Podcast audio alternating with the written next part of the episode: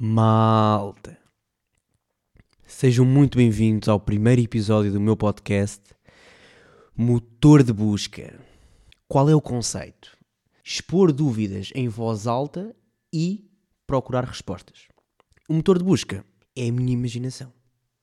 Eu utilizo muito o Twitter e vi um post, um tweet aliás, de um humorista bastante reconhecido na nossa praça, dos melhores humoristas em Portugal, um gajo que eu, cujo trabalho eu respeito bastante a dizer o seguinte: recomendações de podcast. Como humorista que é, uma parte do seu público é também humorista e, por consequência, sobretudo os tempos que vivemos hoje, também tem os seus próprios podcasts. E foi nesse sentido que eles abordaram o, tweet dele, não é? Para se autopromoverem, isso é legítimo. Houve um gajo que, que fez precisamente isso, que promoveu o seu próprio podcast, e esse humorista respondeu da seguinte maneira: Porquê é que eu hei de ouvir o teu podcast? Pá, e o seguidor respondeu: Olha, aquilo que eu costumo dizer às pessoas é que acho que sou um gajo que tem piada e que gosta de, de falar sobre coisas e pronto, geralmente resulta. E o humorista, o humorista eh, retorquiu palavra do dia. Retorquiu da seguinte maneira: Ok, mas vamos lá melhorar esse pitch. E eu pensei: este conceito de pitch, para mim, nunca na vida fará sentido. Quer dizer, nunca na vida não sei. Mas pelo menos agora, não, não faz sentido nenhum. Porque eu acho que pá, se fores um gajo independente e que faz podcasts com propósitos, com propósito meramente lúdico, tiras um pitch, epá, é quase contraproducente, não é? Gente, porquê é que eu tenho que pensar numa abordagem comercial para aquilo que eu, que eu faço por, por prazer? Pá, mas se calhar até percebi mal. E se calhar era humor e eu não estava com, com o filtro do humor e então, já, passou-me por cima. Passou-me por cima. Mas cheira-me um bocadinho a hipocrisia, pá. Cheira-me um bocadinho a hipocrisia. Um, a, a, propósito de hipocrisia, e introduzindo aqui uma ideia na qual eu tenho vindo a pensar recorrentemente ao longo, pá, diria, do último ano. E é polémica, atenção, não sei se vocês estão prontos, mas cá vai. Eu acho que os professores são das pessoas mais hipócritas que há. Porquê? Nós temos vindo a levar, e já vem de, de há bastantes décadas, com o flagelo que é a expressão só não fazes porque não queres. Eu acho que isto é de uma irresponsabilidade tremenda. Atenção, eu, eu eh, reconheço que em muitos casos, ou alguns casos, é verdade. Ok? Em alguns casos é verdade, e se calhar até é uma retórica que resulta num ângulo mais motivacional. Mas vocês metam-se no lugar da Laura, que tem um QI medíocre, pai de 93, que consegue resolver equações de segundo grau res ves campo dorique, res ves campo dorique, ok? Começa com a cabeça a fumegar ao fim de 40 minutos a olhar para a mesma equação, começa a bater mal. Pá, saca um 3, de 0 a 5, vá, não sei, por acaso não sei em que ano é que dão as equações de segundo grau. Tive em Max, pá, e antes disso estava-me a cagar para matemática. Mas, cara, pá, no oitavo ano, não, não, talvez. Pá, tiram um 3 e os pais exigem mais. Exigem mais. E a professora diz, oh, em reunião de pais, olha, meus senhores, é o seguinte, a Laura, a Laura tem imensas capacidades, mas pronto, está sempre a falar nas aulas, portanto, se calhar só não faz porque não quer. Quando se calhar a Laura tem explicações, sofre a sério em casa para tentar perceber uma merda qualquer da disciplina de matemática, se calhar o pai agarra na cabeça da gaja e esfrega, esfrega contra a secretária de vidro para a gaja perceber a equação de segundo grau tem duas incógnitas, ou é, ou é incógnita ao quadrado, não faço ideia. Lamento, eu sou pior que a Laura, meu QI é inferior a 93.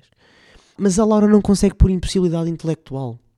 Isto é muito grave. Porquê? Porque isto depois cria uma sensação de falsa segurança nos putos que crescem a pensar que são capazes de fazer tudo aquilo que quiserem. Isto é um embuste. Eu acho que esta é dos, maior, é dos maiores reality checks que nós sofremos, que é grande parte dos miúdos tem o sonho de ser astronauta. E quando nós nos apercebemos daquilo que é necessário para ser astronauta, um QI superior, portanto, obrigatoriamente excede os 120, eu acho que é, como disse, dos maiores reality checks de sempre. Porquê? Porque como é um sonho muito massificado, tu tens muitos putos aí de, de QIs de 80, aquele resvés autista, eu quero, eu quero ir para o espaço, pá. Eu quero ir para o espaço. Quero andar ali no feito Buzz Lightyear, ali a planar na órbita da Lua. Isto é, está uma falsa segurança. E depois é malta que se torna arrogante. É malta, muita, muita malta desta, torna-se arrogante. E não reconhece que é burra. Atenção, não há problema nenhum em tu seres burro. A única questão é, e depois vamos parar a outro, a outro fenómeno, a outro flagelo, que é as pessoas que pensam que são mais do que aquilo que são. E isto é outro problema. E isto, na minha opinião, tem origem nos também, sobretudo se calhar até nos professores. Que são preguiçosos e não querem, e têm medo, e não querem ter aquela conversa com os pais, com os encarregados de educação, a dizer: Senhor Zé, Dona Joana, se ninguém vos diz, digo eu, a Laura é uma burra do caralho. Eu tenho um cão em casa que eu acho que consegue resolver melhor equações de segundo grau do que a Laura. Nós chegamos ao fim da equação de segundo grau e, e pergunta à Laura: y fica igual a quê? E ela responde: Santos de fiambre. E eu, por acaso, também tenho aqui uma história traumática com professores. Tenho várias. Talvez vá contando ao longo deste, destes, destes nossos encontros, não é, meus queridos? Mas tenho. Pá, a primeira. Estava no primeiro ano e tive uma professora de Bragança chamada Carla. Com aquele sotaque e tudo. Ela devia ter. Pá, agora a posteriori, ela devia ter uns 30 e poucos anos. Cabelo curtinho, pintado de vermelho. E eu lembro-me, um dia, eu escrevi o meu nome num teste a lápis de cor verde. Quando fui lá à secretária dela entregar-lhe o teste, ela viu aquilo e não faz mais nada. Levanta-se e dá-me uma chapada na cara. Mas uma coisa épica, bíblica, enciclopédica, epopística, ciclópica. Vocês vejam bem a descarga de adrenalina que vai pelo organismo de alguém que, pensa que é uma boa ideia dar nos cornos a um puto de 5 anos com 1,10m. Aquilo conflui ordenado mínimo, colocação a 400 km de casa e coloração capilar mal feita. Mas eu também, apesar de ter sido uma experiência traumática, eu também não a recrimino. Quem é que nunca teve vontade de dar uma jarda a um puto por fazer uma cena ridícula? Pá, seja chorar baba e rainha em centros comerciais, seja, e uma coisa que eu fazia bastante em miúdo, desmentir os meus pais à frente dos amigos deles. Até acho que este é o principal motivo pelo, pelo qual eu não vou ter filhos. Quero poder contar as minhas petas à vontade sem ter ali um polígrafo SIC de 90 centímetros. É humilhar-me. Mas qual é a minha ideia? Incentivarmos a violência infantil. Mas não em todas as crianças. Só naquelas que tivessem sido, tivessem sido identificadas como potencialmente problemáticas. Primeiro, pá, disciplinavam-me-las decentemente. E depois, era um autêntico... Vocês lembram-se daquelas bolas do tamanho da palma de uma mão? Isto esteve, esteve, esteve na moda. Esteve na crista da onda. Pá, há 15 anos. Eh, que nós apertávamos como anti-stress. Eu acho que nós devíamos adotar isso, mas com a cara dos miúdos. Ok? Assim disciplinávamos os miúdos problema, poupávamos aqueles pá, que, muitas, que muitas vezes servem como repositórios de, de raiva, injustamente, e ao mesmo tempo acalmávamos toda uma geração, ou várias gerações, aliás, que sofrem com o flagelo do stress. Esta é a minha proposta. Pá, porque eu acho que a importância que nós damos às boas ações é injustificada. Em primeiro lugar, eu gostava só de dizer uma coisa, que é, eu acho que Deus é um manso do caralho. Lamento. Porque permite que nós, súbditos, estabeleçamos com ele pá, uma relação muito egocêntrica. E como é que nós vemos isto? Através da forma como rezamos.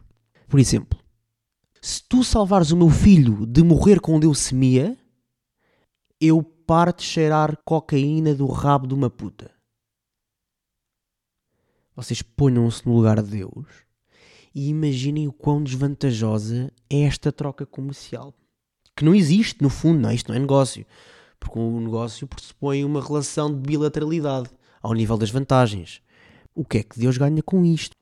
Eu acho que seria muito mais justo se nós disséssemos: pá, se salvares o meu filho de morrer com leucemia, eu não só te pago 10 linhas de coca, como um buffet de putas. Mas eu acho que nós, ao fim e ao cabo, nós até, até temos noção de que esta, de que esta situação é injusta. E até, torna-se constrangedor, não é? E como é que nós tentamos remediar a isso? Remediar a isso? Oh! Estamos aqui nos Açores a remediar isso. Através da linguagem. Nós embutimos a figura de Deus na nossa linguagem. Meu Deus, graças a Deus.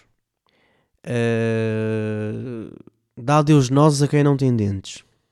Deus escreve di direito por linhas tortas. Por Deus. Enfim. Vocês imaginem, aliás, como é que se sentiriam se alguém colocasse o vosso nome na, numa língua. E até as pessoas que não gostavam de vocês vos citariam casualmente. Ah, porque faz parte da maneira de falar.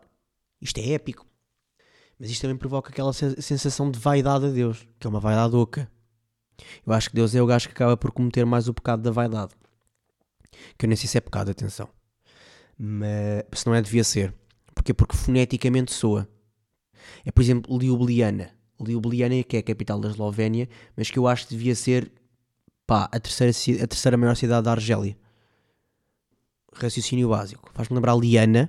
Sim, eu sei que os países do norte da África não têm lianas, mas é África na mesma, e então acho que devia pertencer à África. É, é assim que eu estou.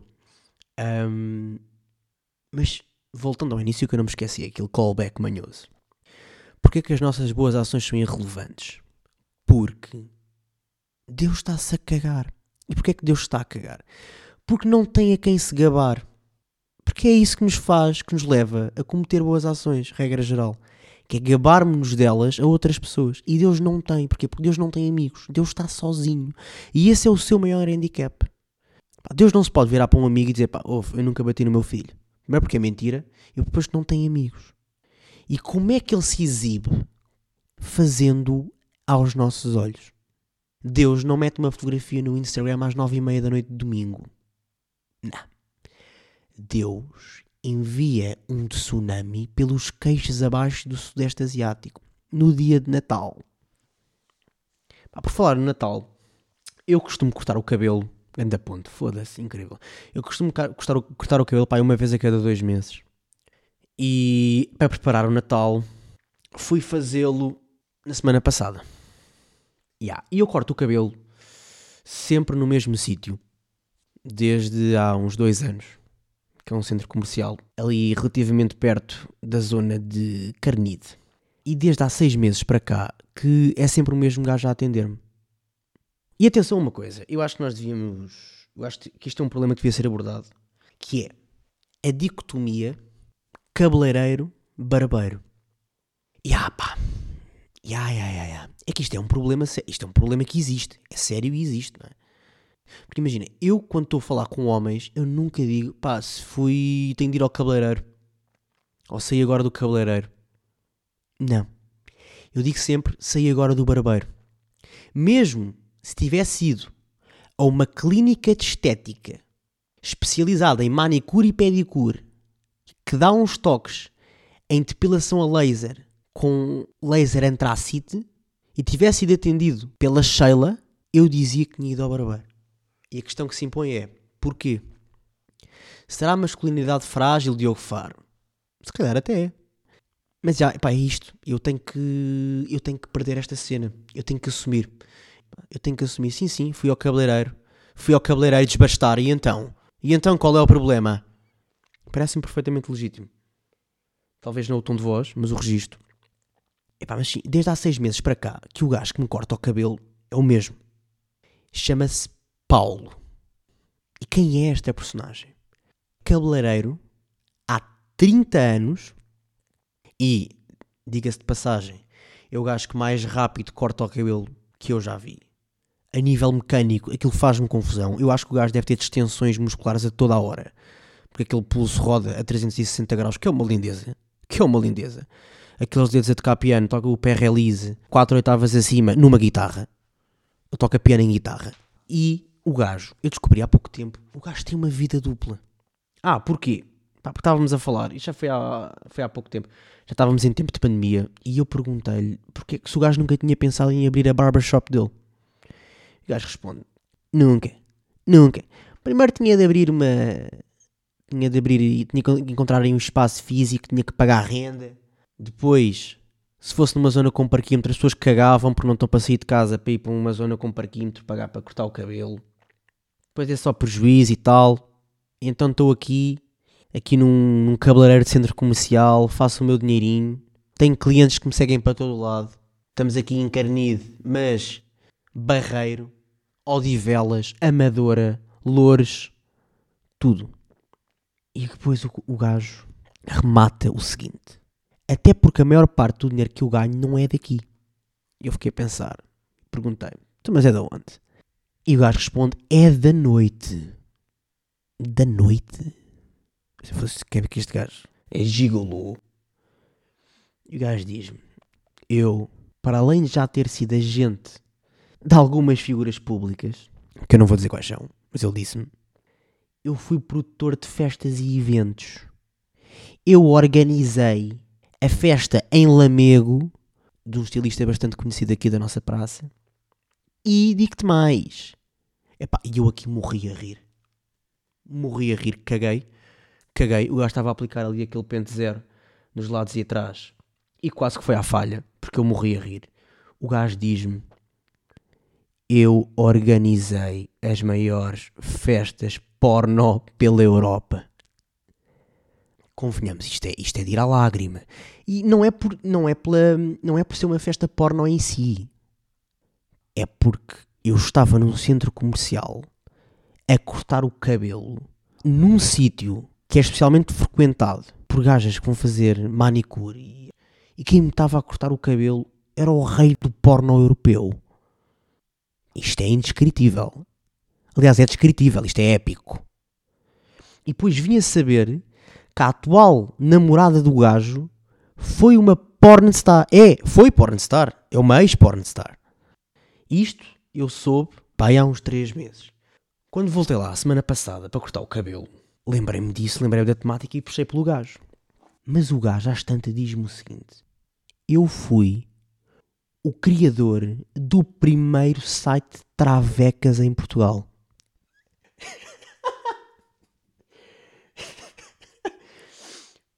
O criador do primeiro site de travecas em Portugal. E em que é que consistia o site? O gajo anunciava prostituição de travestis. Ele tinha um estúdio ao qual os travestis iam tirar fotografias e depois ele publicitava-os no site dele, tinha uma linha telefónica, os interessados ligavam e as marcações eram feitas assim. O gajo chegou a contratar até uma gaja, para vocês verem bem o movimento que tinha aquele site, o tráfego, o gajo chegou a contratar uma gaja para ser exclusivamente a secretária. Para gerir telefonemas e fazer marcações.